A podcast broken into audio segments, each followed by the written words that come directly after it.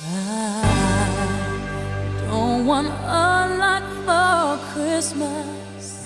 There is just one thing I need. I don't care about the presents underneath the Christmas tree. I just want you for my own, more than you could ever know. Make my wish come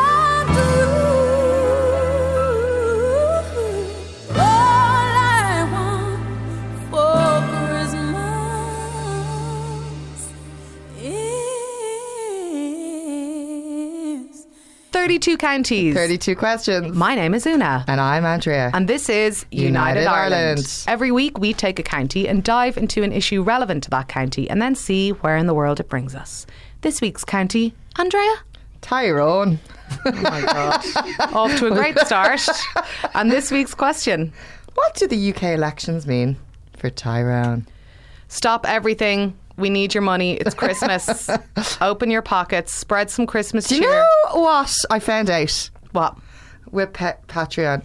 If your credit card runs out, you stop being a subscriber. And that happened to someone and they were devastated because they didn't know. So maybe if that happens to you, make sure you resubscribe, okay? Especially this time of year when, you know, because you're the cards Don't be run, scabby. run out at, The gift of Christmas. at the end of the year. So please help us. Go to patreon.com forward slash United Ireland. And what do we need patrons for, Ina? We need them to make, Make the this podcast. commercially viable. I hate when people say that, but like, well, any kind of viable would be good. um, you know, commercially, emotionally. So, but we actually, um, we're going to have to do, we're going to take stock in January of 2020 um, and figure out how to move forward. And one of the reasons, one of the things that we need to move forward is more patrons. So if you've been listening to this podcast, just subscribe right now, please. and Just thank you uh, to all our patrons last week. We got the 10. Yes, we did. so do you know what that means? It means Find Your Bunny is going. Find My Bunny is going to be uh, released on this podcast episode. wow. Um, Thank you, everyone, for making our dreams come true. and thank you so much to all of our new patrons and our patrons who've been with us from the start, the OGs, the Rider Dides, and everybody who came along in 2019 to make United Ireland what it is. This is our last episode before Christmas. Oh, But we're going to have some super fun, special United Ireland apps coming your way over the festive period tell me more. when you need to hide. Um, Actually, no. You'll have to tune in and wait till they drop. absolutely. Like it's hot. Here's a question. Mm-hmm. Do people listen to podcasts on Christmas Day? Get into our DMs and tweet us if you do, because I think you do and Una thinks you don't. So, yeah, I, d- I don't think so. But, you know, prove me wrong. what do you do when you're like hiding from your auntie and uncle in bed? Eat curly whirlies while reading, you know, a novel. That's what I do. What's a novel? Andrea, how was your week? My week was stun-arama. It was taken up mainly with uh, gigs. I went to see Wild Youth in the Olympia for their second night. That was they're just a great pop band. I just love a little bop, a pop, and a sing. So I had And you're on commission at this stage. well, I bet I haven't even gotten any free merch. Right, Not one thing. Um, but yeah, loved them. And also, I went to Paris. Now I didn't see any uh, touristy stuff, but you know what I did see? I've never been to the Moulin Rouge, even though I love the song. And I got to see the Moulin Rouge. Shotgun Christina getting my picture taken outside it, and uh, Deck, aka Crystal Clear, aka our music maker, was playing in La Machine de Moulin Rouge. So it's, it's in the machine room of the Moulin Rouge. Oh, wow. It's a club. And it was really fab because you got to run around having a running muck, but also it was put on by Chloe, who is this. You'll love this. Do you know Chloe? Yeah. So she said she was the resident DJ at Pulp, which was this feminist lesbian club that played by the rules of lesbian world, whatever they are. But that, like when gay men arrived in, they had to play by the rules set by the. Uh, lesbian agenda, which is so doesn't happen very often. So her and Jennifer Cardini uh, were the girls in there, women in there.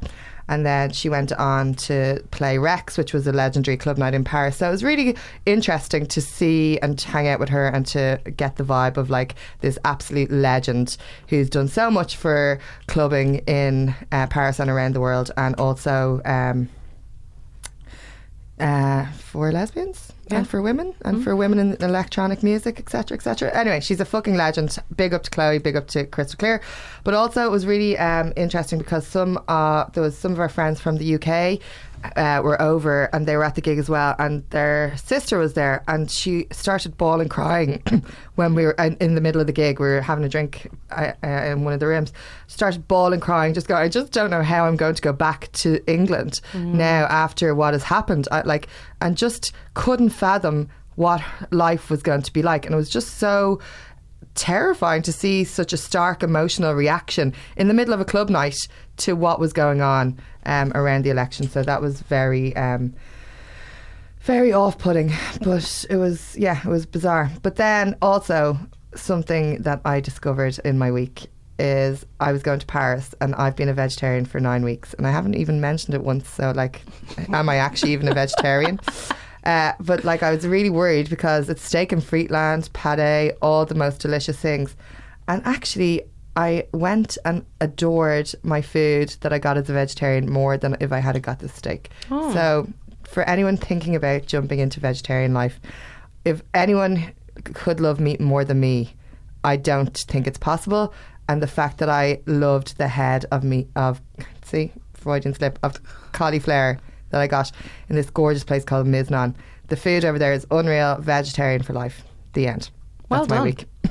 We are going to be talking about the impact of the elections in the UK. Um, for me, I feel that uh, we're going to be talking to a great uh, Tyrone man later in this podcast to get the lowdown on the impact of the elections there.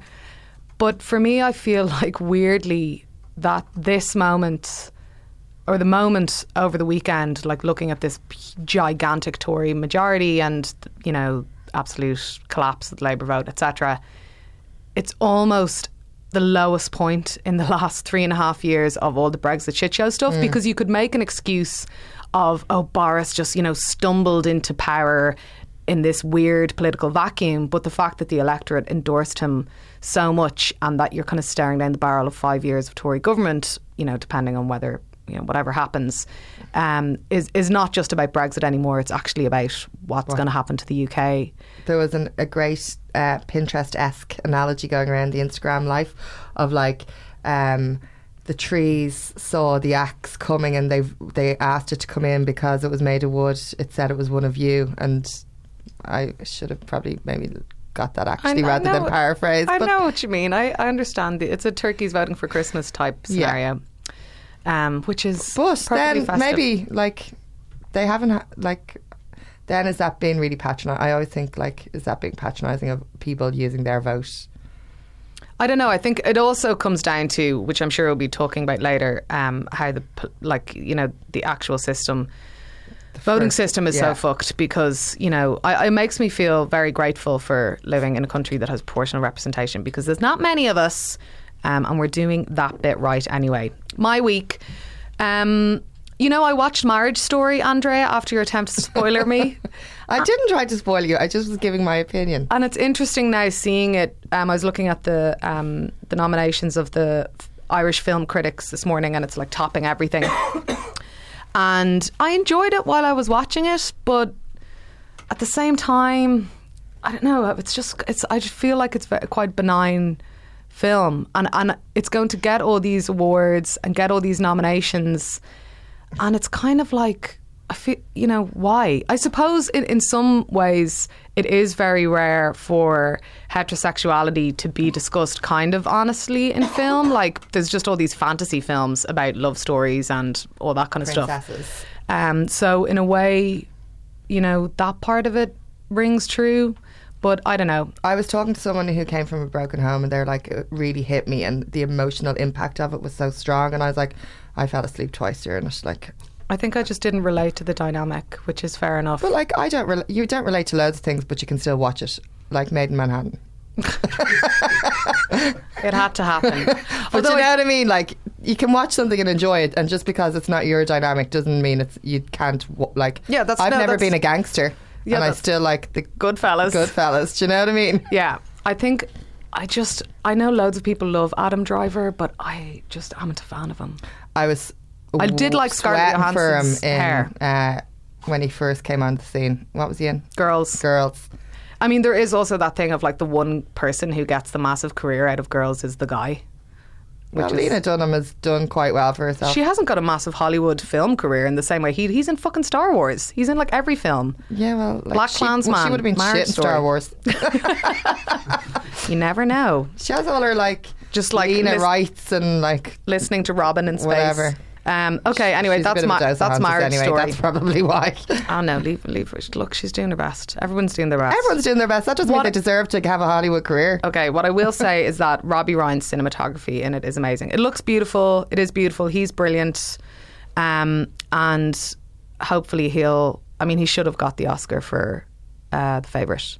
And he's one of the most talented Irish people working in film in the world. So I think that would be I cool. think I know. He's a really nice. He's, Typically Irish. he's this. He's such a, a nice man and so talented, and he lives on a boat in London. There you go. There's your Robbie Oh, Ryan. that's fact. another thing that happened to me this week. I bought an anchor ring, boat related. Great. Thank you for that update. it's gorgeous. Let's move on to the week that was.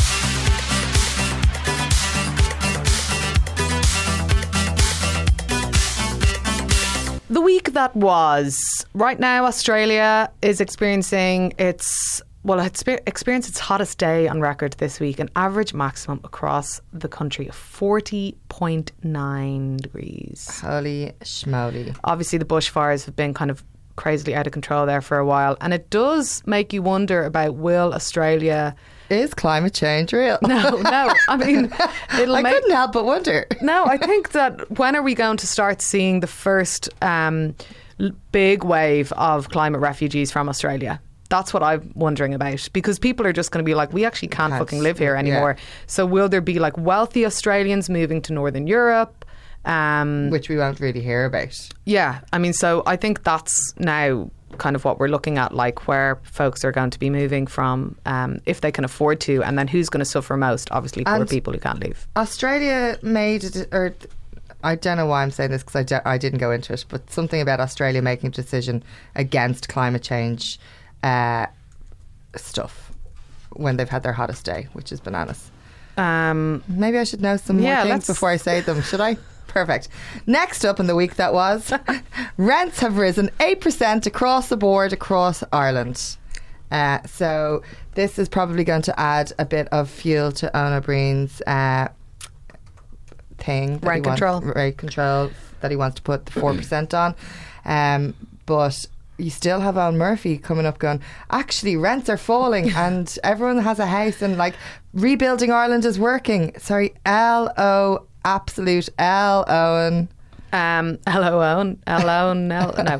Um, I suppose this is when you are Eoghan Murphy. Rents rising more than eight percent nationally is stabilization because it's not like oh, but it's not you know nineteen percent. Um, so that me and also it's kind of with these average things. It's hard to to um, kind of pin different things out of them because an average across countries is quite vague when various pockets are much more impacted by others.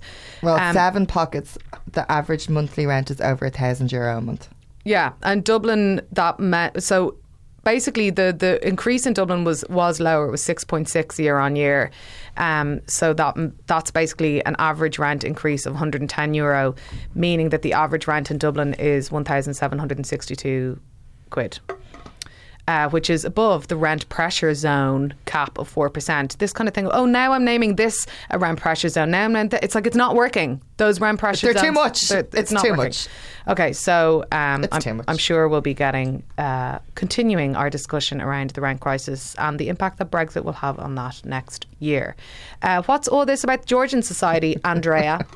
So, there, don't you know the way we're obsessed with hotels in Dublin? Can't get enough of them. give us more.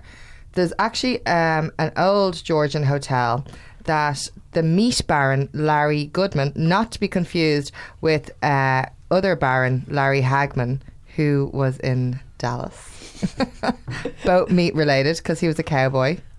Fair. Yeah. Anyway, don't confuse them.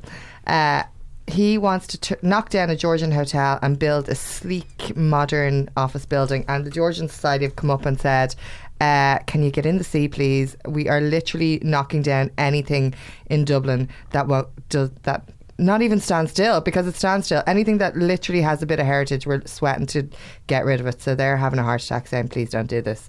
So it'll be interesting. This is see. on Kildare Street. Yeah. Um, and uh, it's this row of Georgian houses that have been there for over 200 years. And so just wants to knock them down.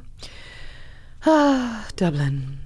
Um, hopefully that won't happen because there's been multiple scandals over the year of people knocking Georgian But buildings. that means nothing. That means nothing. Correct. What does that mean? Nothing. And now, Tyrone.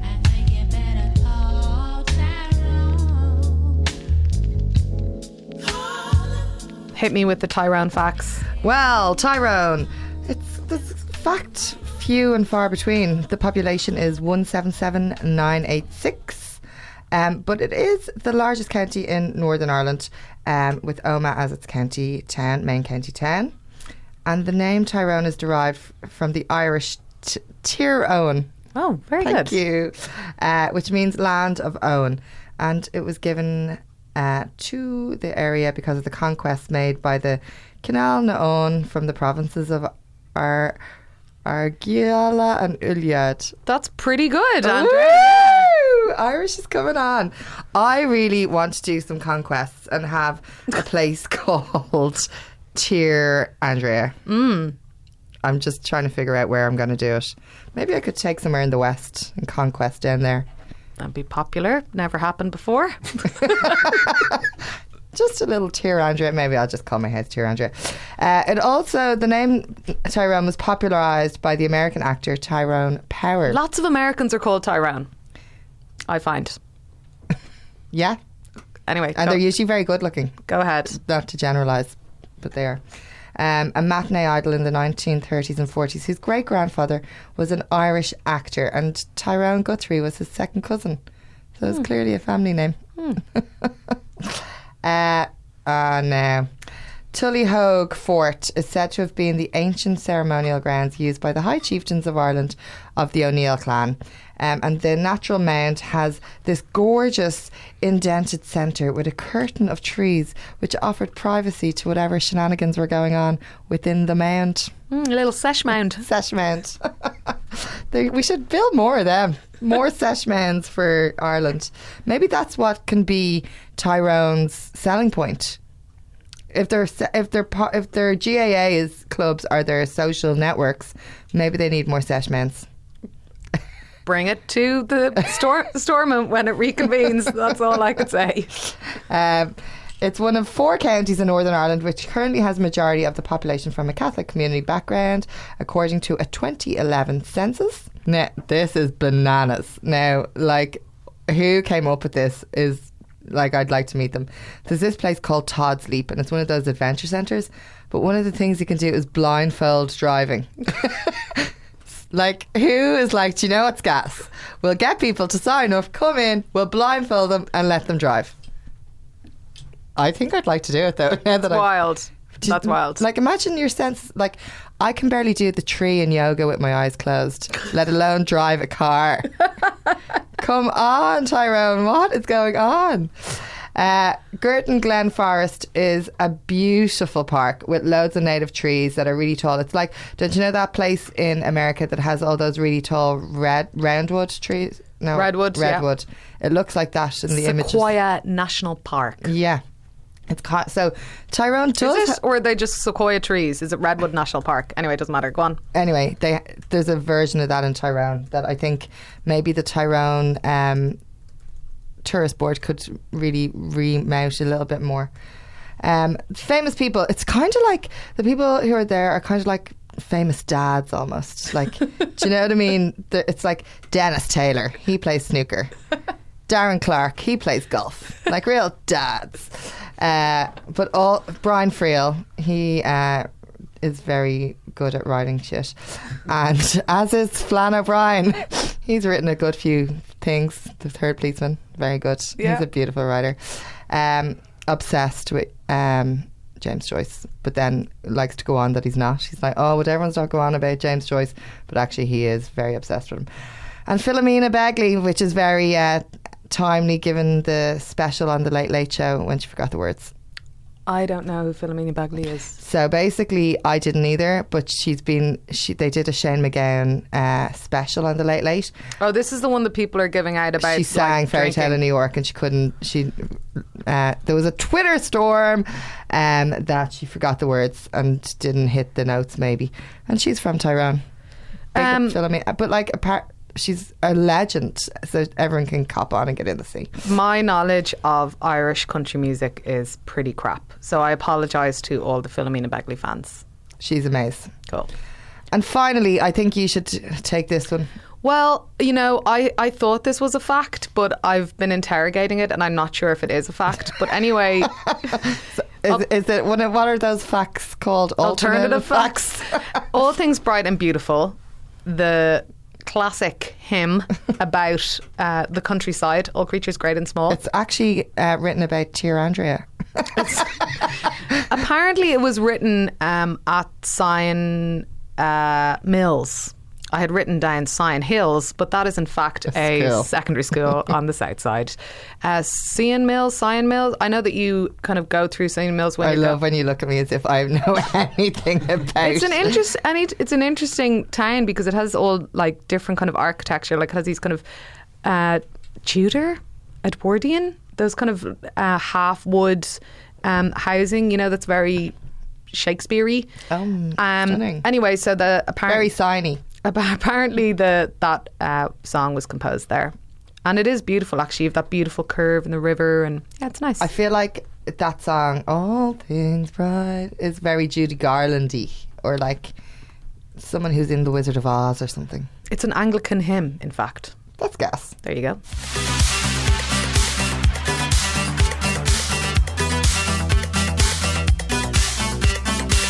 Dominic McGrath is a journalist with the Journal and a Tyrone man who was rarely not talking about Tyrone and Northern politics, apparently, and that's why we have him in today to give us a lowdown on a county that I have to admit I am not overly familiar with.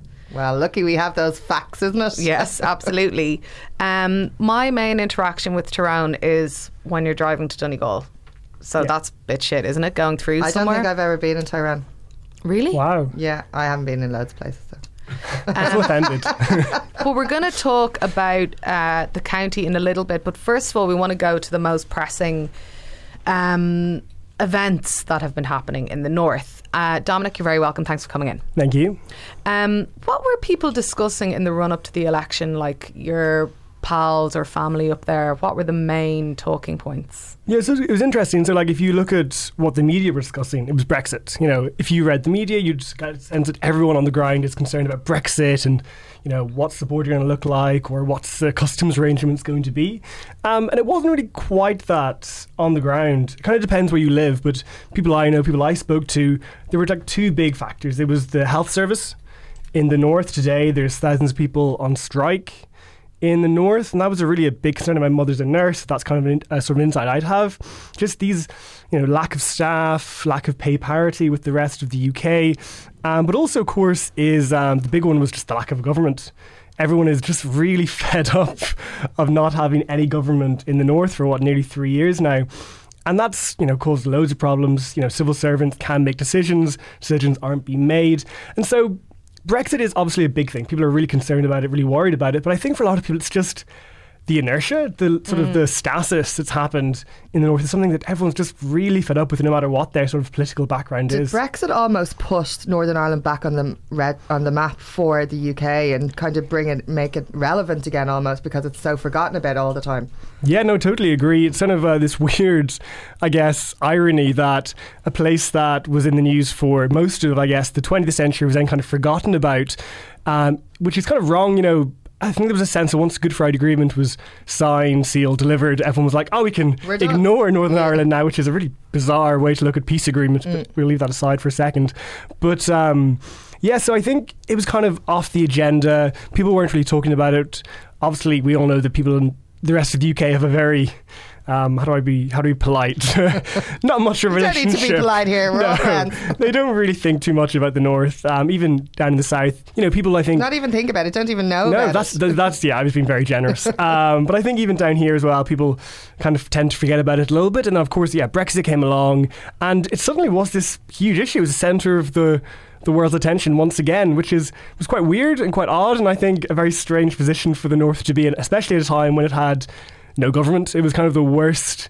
Um, combination of scenarios we could have had in the north, so it was a very, very odd sort of position for it to be in. Really, So when we when we um, when we look at um, the elections themselves, and I suppose the North can be characterised often as being quite entrenched in terms of who people are going to vote for, and um, there were changes in four constituencies um, in in the election, but the Tyrone constituencies weren't those, although um, they came very close. So you have these two constituencies, right? West Tyrone and Fermanagh and South Tyrone. Um, and the latter provided uh, the election with, I think, the tightest Yeah. um, win, um, where the Sinn Féin candidate there held their seat by 57 votes. Yeah. Fucking hell.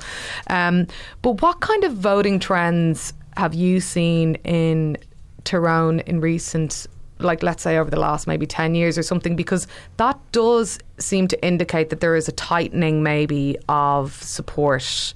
Um, or a, or a loosening of support, I suppose, for Sinn Féin in that constituency. Mm. So Fermanagh South Tyrone has always been a really tight constituency. It's kind of famous as the constituency that Bobby Sands stood in um, many years ago. So it's always been this sort of battle, really, between a unionist candidate and a nationalist candidate, and there's always been a bit of back and forth who will stand. There was, you know, an independent unionist stood for a while, um, and there was various different kind of um, nationalist candidates. And in the last, I guess, decade, I mean, all I remember really has been these really tightly fought um, battles between Sinn Féin and typically the Ulster Unionists. Um, so we kind of expected this. Um, it's always the one that sort of has the final, you know, the last sort of constituency to um, announce the results across the entirety of the UK. So it wasn't really a surprise, but actually the more interesting constituency, and I can't believe I'm saying this, is West Tyrone. Um, because before the election, I was, I will admit, I was guilty of saying it's the most boring constituency in the north because it's always the same result. Really, it's a very much for the last decade more. I think is being a very much safe Sinn Féin seat. But actually, West Tyrone, that's my constituency. I'm from Omagh. Is um, is actually a really good cipher or a really good microcosm of actually the vote in the north as a whole.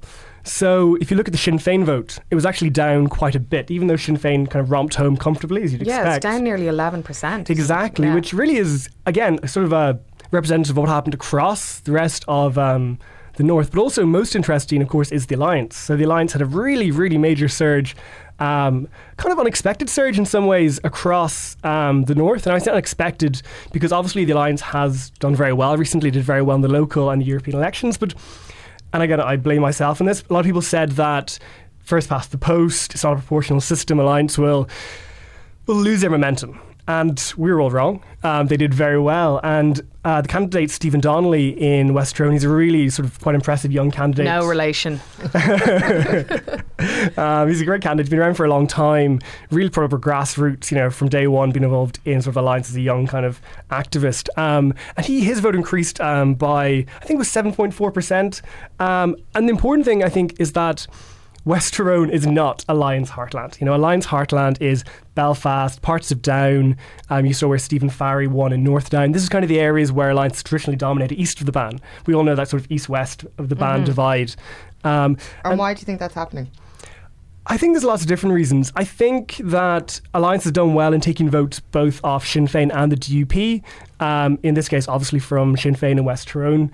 Um, I think it's because people are a bit fed up with the lack of government. I think you can bo- blame both the DUP and Sinn Féin. Now, You can sort of argue over who should share the majority of that blame, but either way, voters see Sinn Féin and the DUP as the guilty parties in this sense. And you know, even when I was up talking to people, I was I wrote a piece on the race in South Belfast, um, Claire Hanna versus Emma Little Pengelly, one of the most interesting races in the north, and it it was, I guess, really interesting because I talked to, I was in sort of a unionist estate, a properly kind of working class residential area, And I was talking to a woman, and she was very much like, "Look, we don't actually care.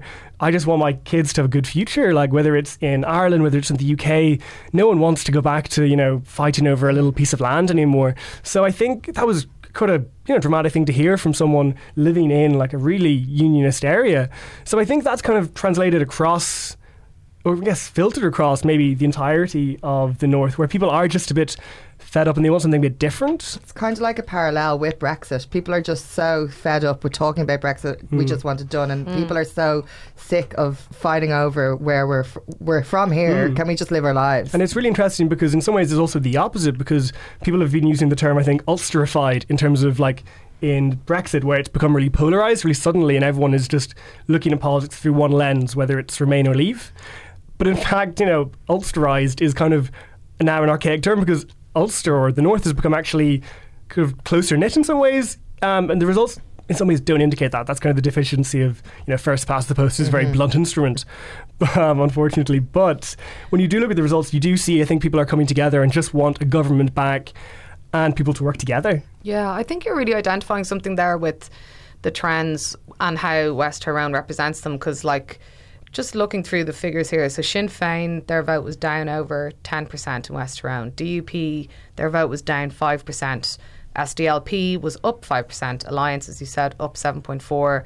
UUP up basically 1.5%. Aontú up uh, 2.5%. And the Greens up 0.3. Um, that does feel like, you know, a, a kind of shift to the middle ground more so. Yeah, no, definitely. And I mean, how do I put it? On the face of it, you know, you can say that Sinn Féin did well in the election. Obviously, they defeated Nigel Dodds in um, Belfast North, and that was a major win for them, coming off the back of like quite poor results down here.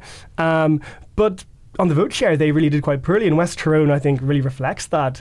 And a lot of constituencies where you know Sinn Féin have been dominant for a long time. Again, in the north, you can really safely divide sort of the region, the state, whatever it is, who knows, into like, you know, one side or the other, and you can see usually who's going to win and who's going to not.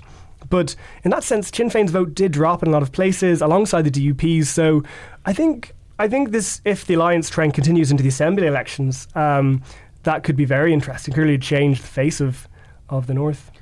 Do you think, like, or what are the, from your perspective, what are the unique aspects, if any, to Tyrone that Brexit will have a particular impact on? Obviously, it's a border county.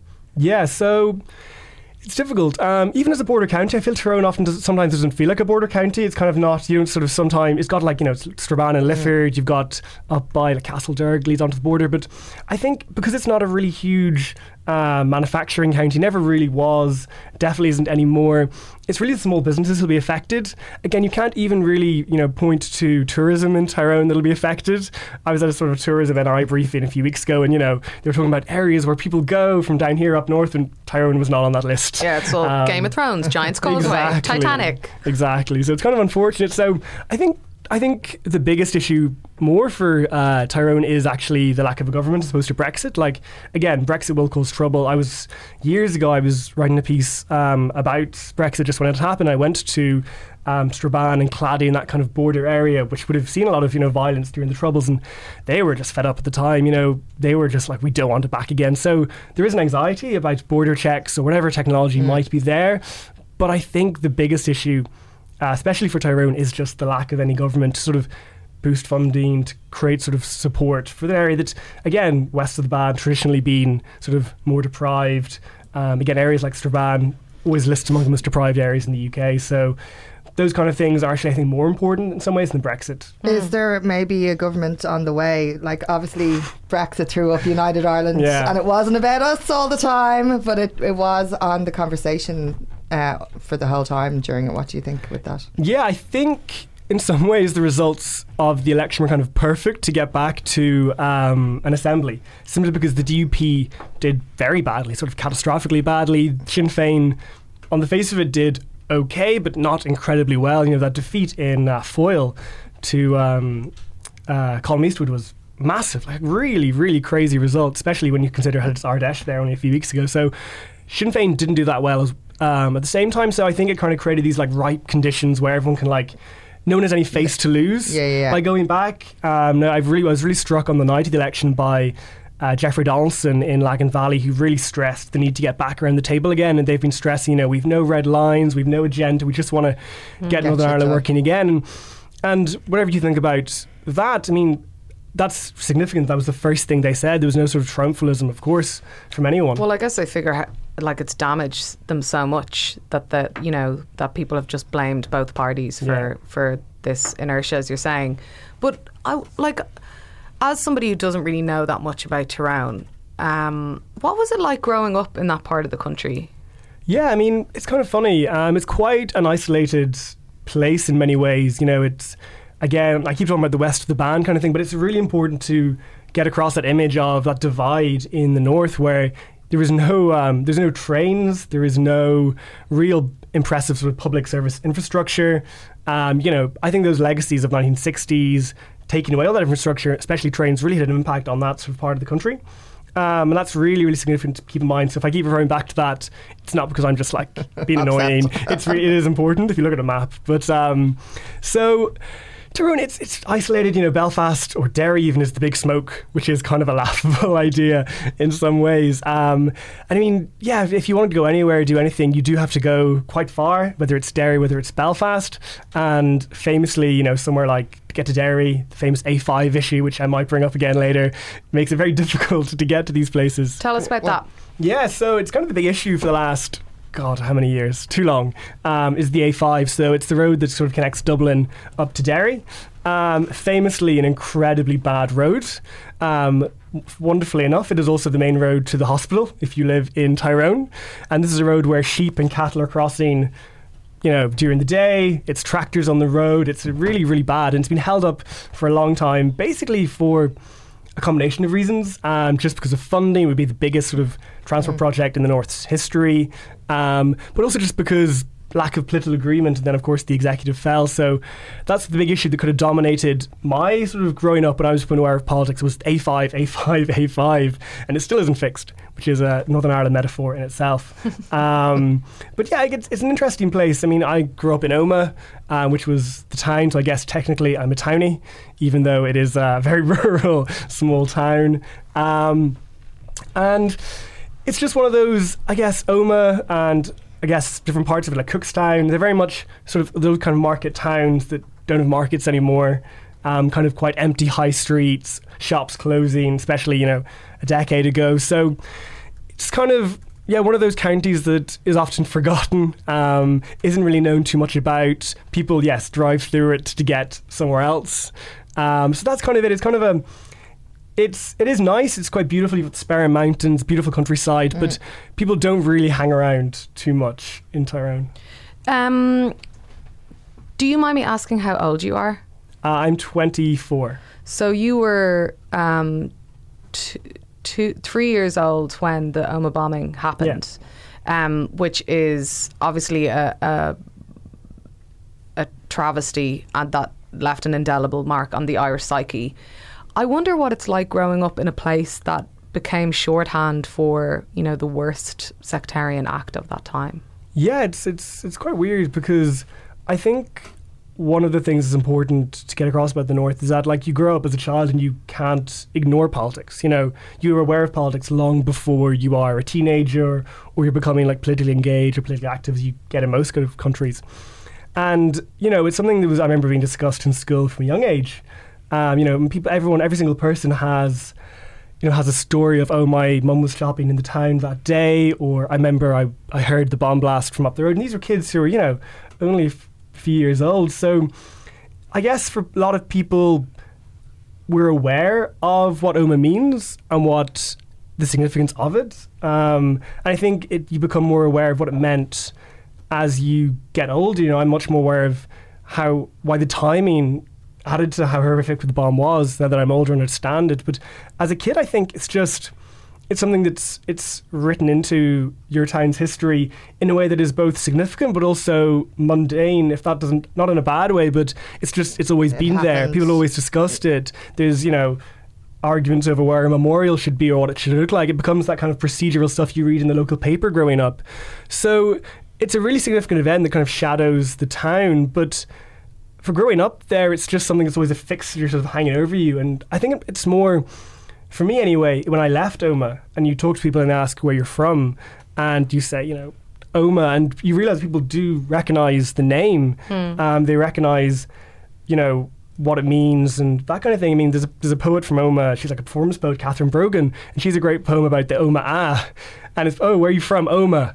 Ah. You know, which is, re- I think really gets it across. It's more when you leave and you realize that people somehow recognize this little town in the middle of kind of forgotten county for this very reason, you know?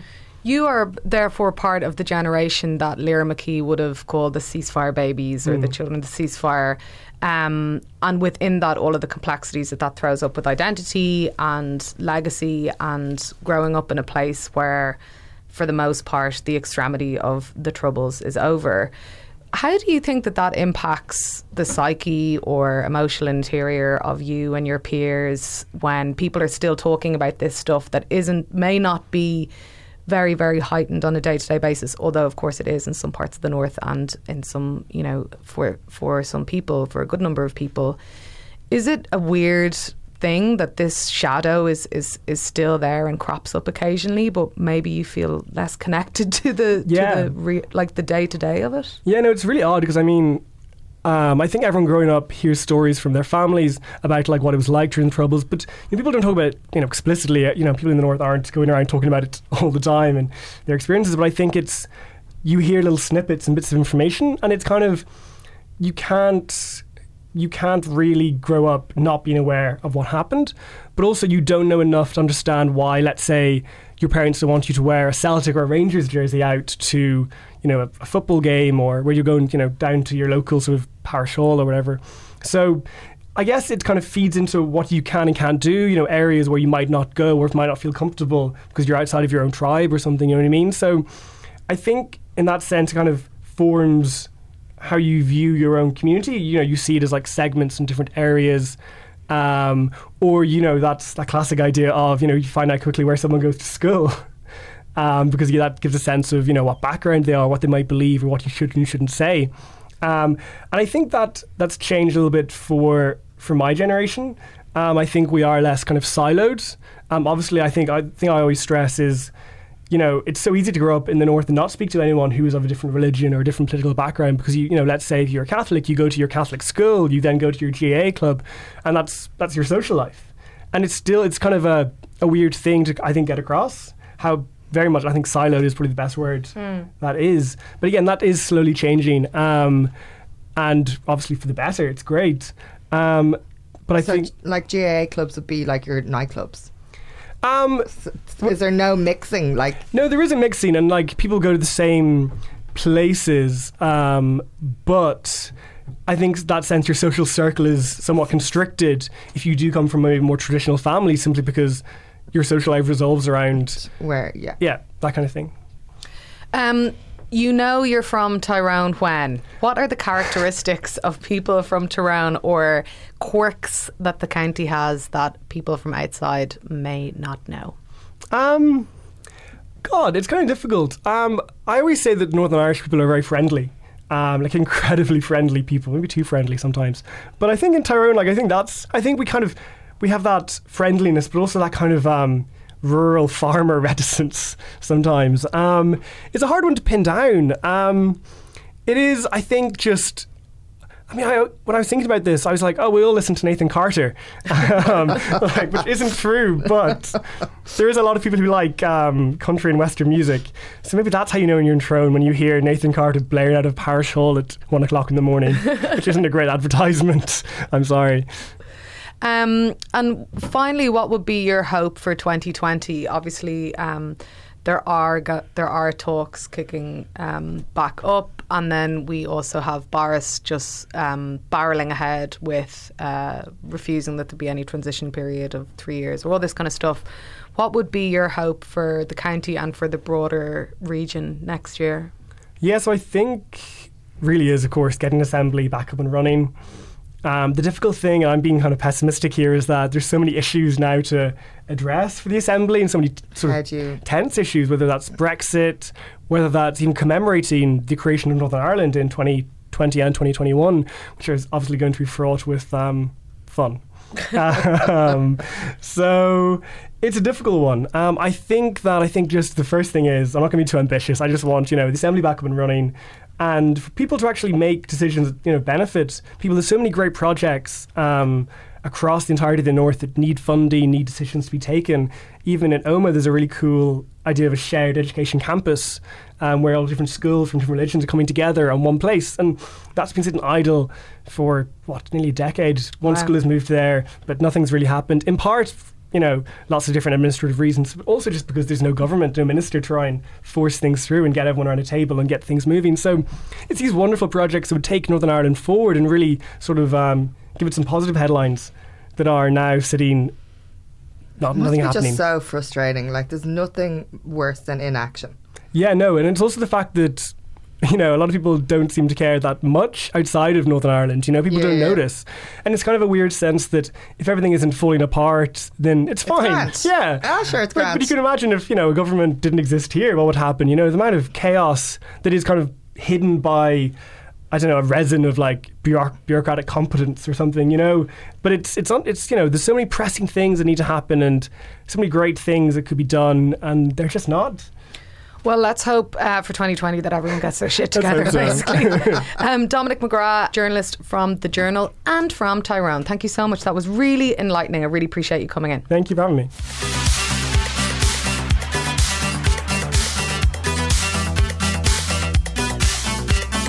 Okay, so we've come to the part in the podcast where we fulfill our promise because we're sound and reliable. Last week we said that Apart from when it comes to Patreon rewards. Okay, they're coming. Don't worry. Happy Christmas. Um, last week, uh, we kind of, I don't even know how we got onto it, but it was, oh, it was about Roxette. And I was telling Andrea about a power ballad that I recorded as a practical joke for my friend's birthday. I think it's probably like seven or eight years ago that I did this. And um, it's called Find My Bunny. And enough of you signed up on Patreon for us to reward you with this. We're going to play like a minute snippet of Find Can- My Bunny. Sorry, before we do, tell me about the story behind this song, the bunny. So Bunny is was a nickname for my friend Fionn, um, and rem- remains a nickname. And we used to just play like dumb jokes with each other. We lived together for years, and we would just do like dumb shit, and you know, and so it kind of would get out of hand at times. Did you lose your bunny though? No, so basically, I wanted to, for his birthday years ago, record um, a song, a power ballad about Fionn, Yeah. um, who I called Bunny, and I played around with some different, you know, themes, um, and one of them that I, you know, landed on was As a true creative. as a true creative was about loss and friendship and I think actually was probably about when we would go out um, you know, maybe like you just kind of disappear or whatever, as one does when one is out partying. Like where where did that person go, or where did they end up, or whatever. And so I just landed. so it's a power ballad about sesh. It's, yes. it's a, it's a power ballad about um it's a power ballad about losing Fionn on a night out and then wondering where he is and it's um I tried to That's like you're trying to dance it up here. You lost him on a sesh. Where is he gone? That's your power ballad. and I tried to insert as many power ballad cliches lyrically into this as possible, all kinds of metaphors that don't really make sense and mix a lot. And but for it to be transmitted in the sincerest way possible. And the person who did the music was um, my friend Mark. We recorded it at Bowline Studios. Which Mark who? Is, um, Mark Healy. Hi, Mark Healy. Hi, Mark. Here it is. Get ready.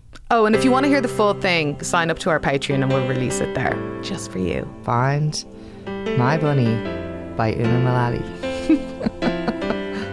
This one's for you. I've been in the desert for 40 days.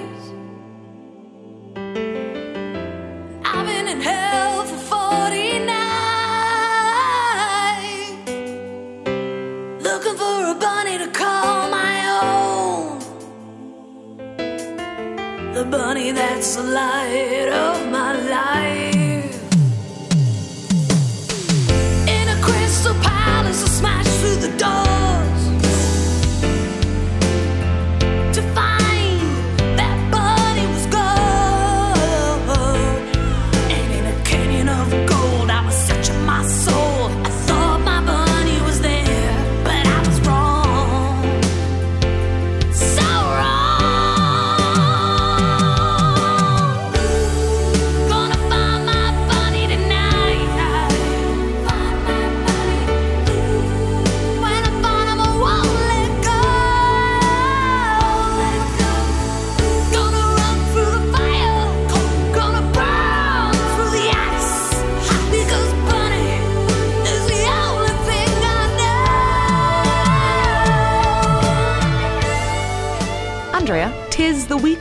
Christmas. So And what's all get- through the house, not a creature was stirring, not only a mouse. Uh, this week, Get in the Sea. It's it's it's a bigger picture and a smaller picture in one, but in general, it's corporate communications. A, it's greenwashing. B, and C, it's Irish Rail. So, basically, this week they put up uh, a post on their Twitter about their tea that's now served in smaller cups that look smaller, but they're not actually smaller. They have the same volume. So someone was giving out about them, and they were like going, "Well, we because somebody wants to use their keep cup." And they weren't allowed put the hot water into the keep cup because not all keep cups may fit under the hot water spout. And somebody, for safety reasons, they may get burnt. The person giving you the hot water, so you have to use the cups that are given. these kind of rules are the kind of things that make people vote leave for Brexit. You know, it's like I'm not having my. I can use whatever cup I want. That kind of thing. So they couldn't use their keep cups. You had to buy the cup of tea, and people were giving out. I can't believe for the drip of water you get for that cup of tea in the small cup, it's actually the same size. So everyone needs to calm down about that. But then Irish Rail said, well, actually, we changed our cups because they're recyclable. And then it came to pass that we actually can't rec- they that they don't recycle them because we don't have the facilities in Ireland to recycle them. And someone's like, but that's a lie because you don't recycle them. And like, yeah, but when we do have the facilities, we will recycle them. And it's like, but you don't recycle them. And they were like, yeah, but when we can, we will. And uh, all the questions are like, you're actually like fully lying. And they're like, that is not a lie. The truth is that we will. And it's like, oh my God. A, that's in bits that you're doing that. But C, who is manning this Twitter account? Can they get step away and get in the sea like in bento bits? It does not surprise me that an organisation or a company that cannot put hot water in people's keep cups so that they don't use cups would then go around the houses trying to defend that decision. Well, they didn't do a very good job, let me tell you. That that PR, like general, I think a lot of PR people need to get in the sea, and coming from one, that means a lot. So adios, Irish Rail in the sea. Now, as we're raging against Irish Rail, what are your fave bits, Una? I have one fave bit this week, and it's Gremlins, the film. I'm going to see the 4K restoration of it this evening in Cineworld in Dublin. And What's a 4K restoration? oh, some shit they do to make it look better. I actually don't like restorations. I don't even know why I said that because I don't care about restorations. I hate when they remaster Like when albums. they like make pe- the aging thing they did in The Irishman. Yeah, I don't like when they, you know, you know, you listen shit. to remastered albums. Don't like that. Play it how it was recorded, so or filmed.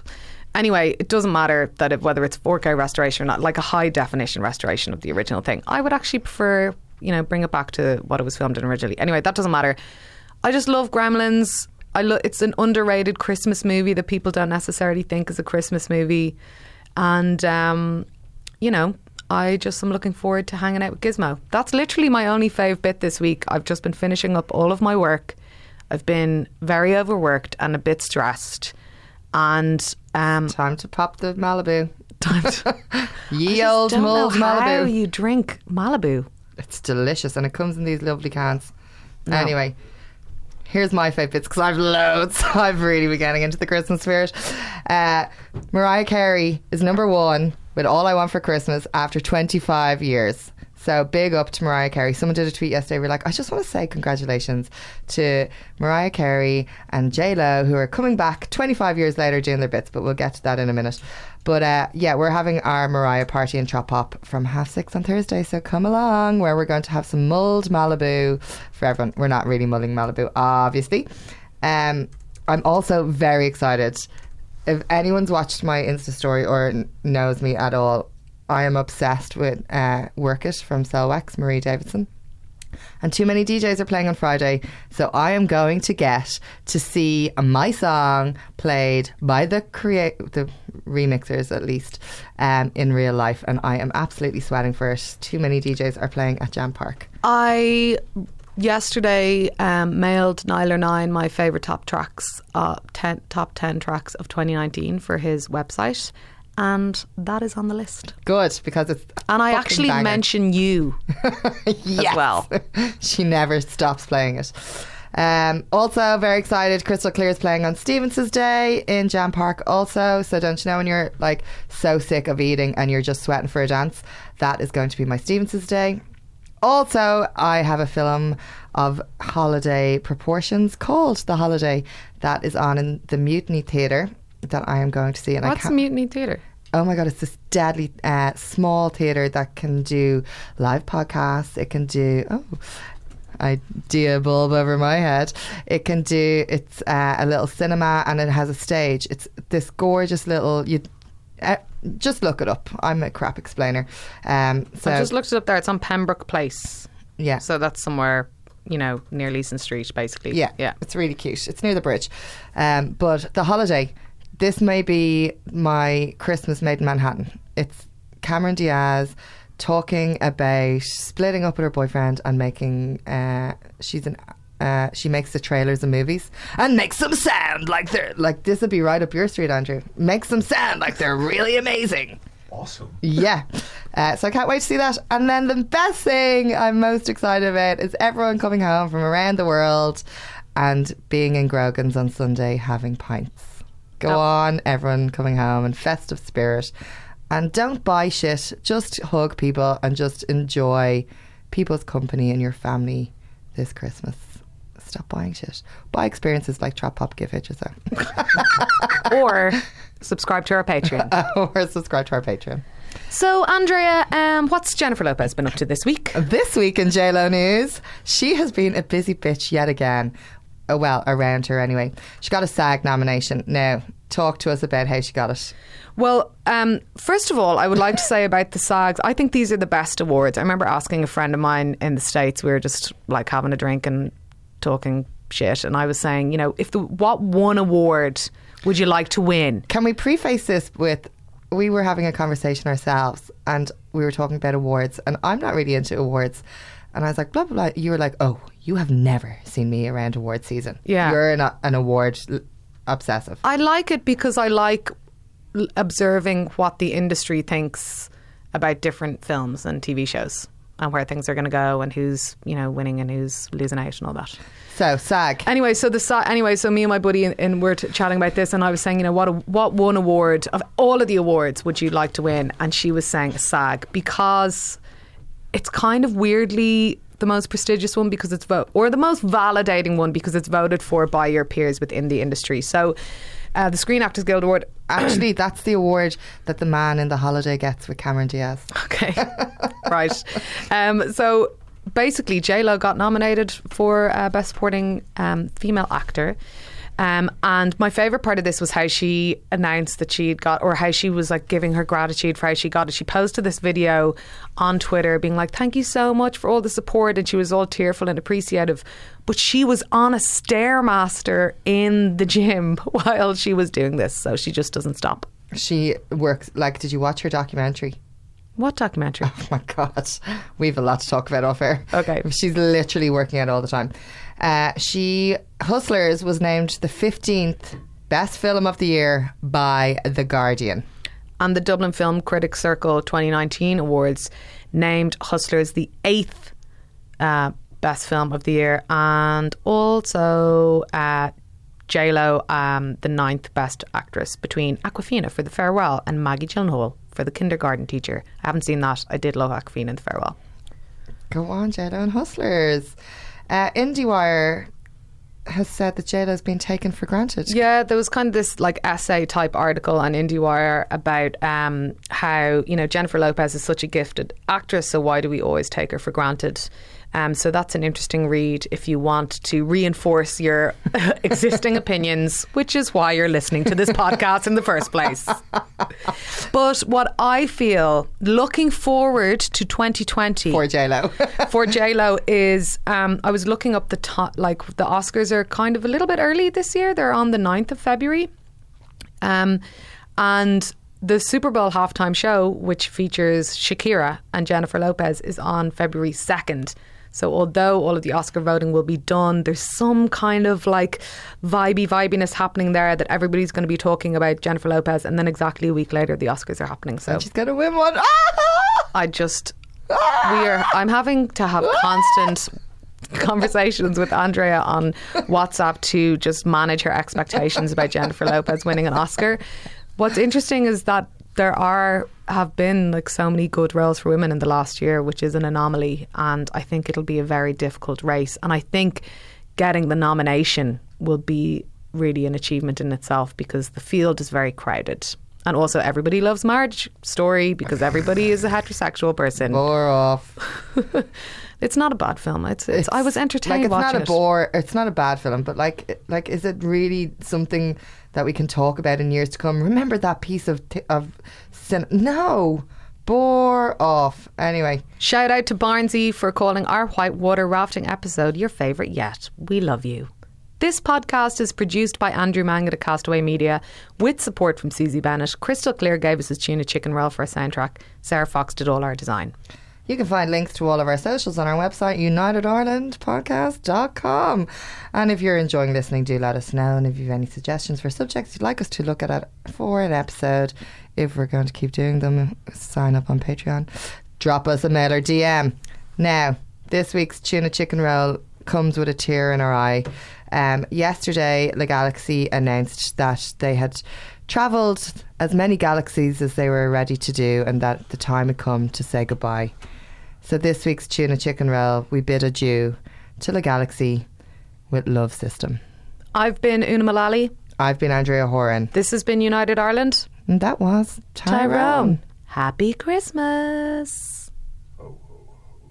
do that again. Do that into the mic. You have to do it into the mic. If you're going to do it, Andrew, if you're going to fucking say something at the end of our podcast. Okay, let's do that again. Happy Christmas. Ho ho, ho,